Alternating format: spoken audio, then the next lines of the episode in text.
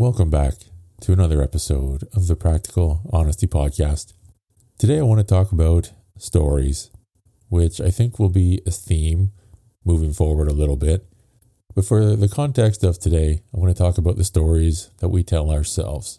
Now, a lot of the time, we like getting into our own way and not acknowledging that. it seems to be the case. In our day to day lives, we come across stress. And more often than not, we create more stress.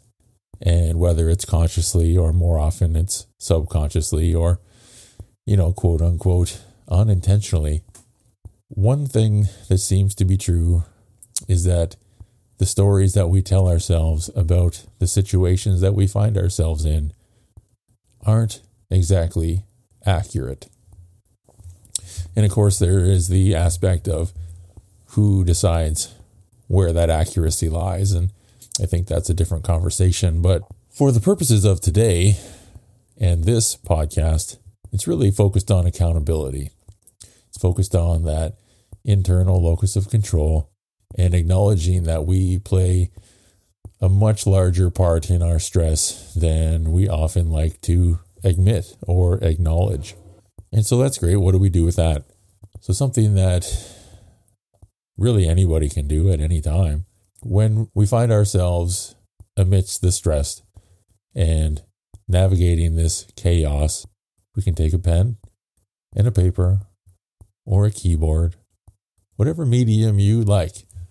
And honestly, sometimes I like keyboards better because I can well, one, I can type faster than I can write. And when I write that fast, I can't really read it. So that's not helpful. And when I type it, I can rearrange it after. And so find your appropriate writing utility and ask yourself this What are the stories I am telling myself in regards to this stress? We're going to sit with that for a second. I would wager that if you actually answer the question, you can probably find three, five, six, ten stories. And some of them you maybe can't change. Maybe even most of them you can't change. And I would say that the one or two or however many stories that you find yourself telling yourself that you can change, those are probably some of the more stressful stories. And so then comes the question as to why don't I do something about it? Why don't I attempt to change the story? Said another way, why am I choosing this stress? Hmm. And that can be a loaded question. You know, we're not always ready to take that on, which is another aspect that I can appreciate. You know, there is a time for everything, and sometimes that time is not now. So we choose the stress that's familiar. We choose the path that we know because it's the one that we've been on, despite knowing that it isn't necessarily the one that we want.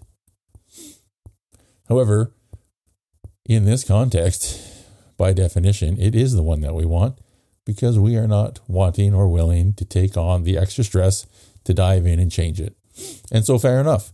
But at least with that aspect, having a light shined on it, there is now a sense of ownership, right? It, it means I am choosing this in some capacity, which in itself I find lessens the perception of stress right? It's like, okay, I am playing a role in my own stress.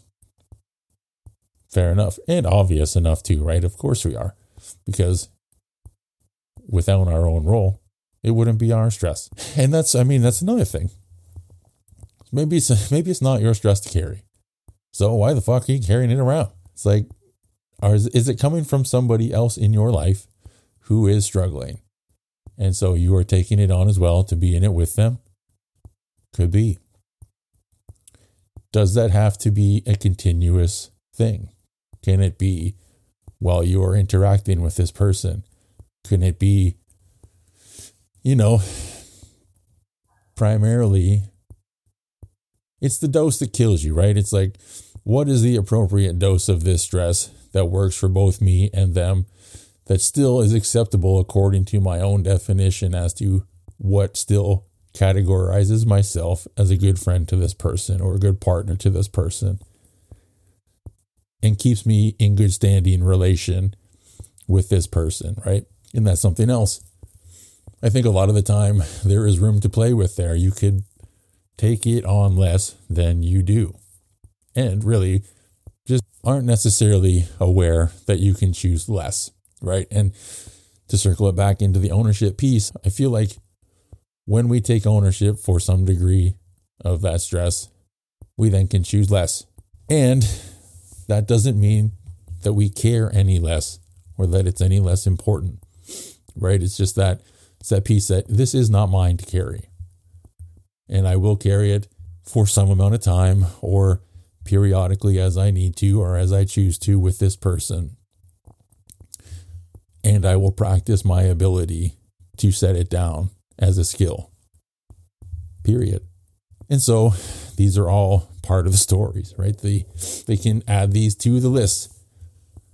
When you read something that says, I am choosing this dress because are the following words reasons or excuses, right? Are you looking for excuses to carry around stress to distract you from your own path?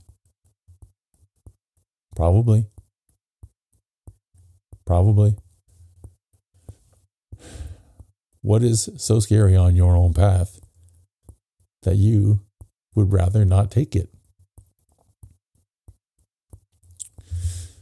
Yeah, could be a big one. Or maybe it's not. Right? The other side, I just don't fucking want to. It's like, no, fair enough. Maybe you want to find a different path. Right? Maybe your path doesn't feel fulfilling or exciting.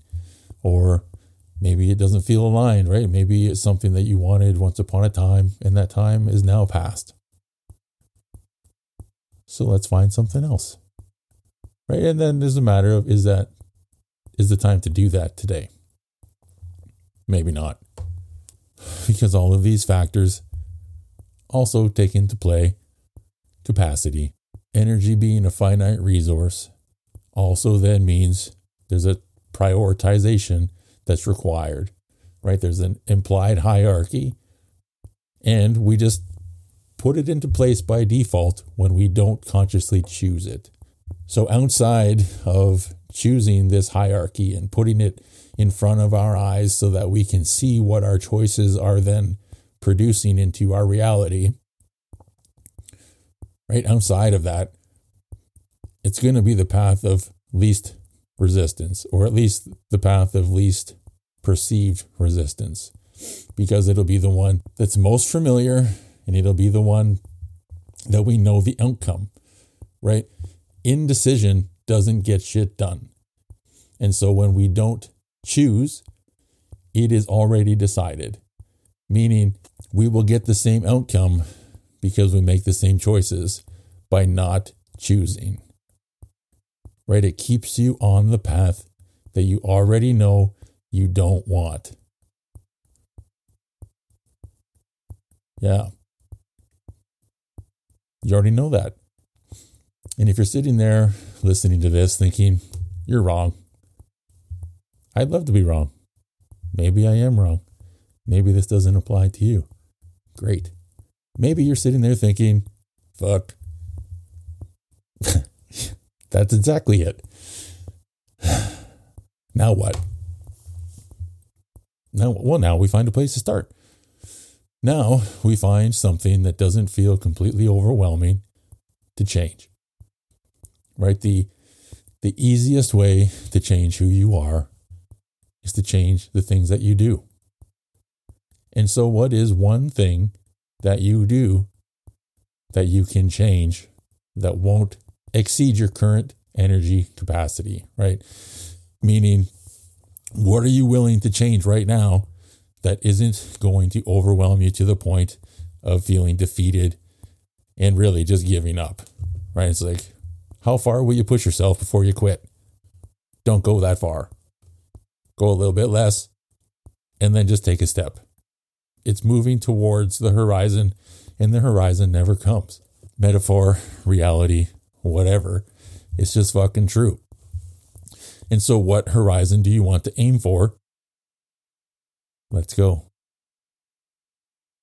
Let's fucking go. Until next time, may curiosity lead our way.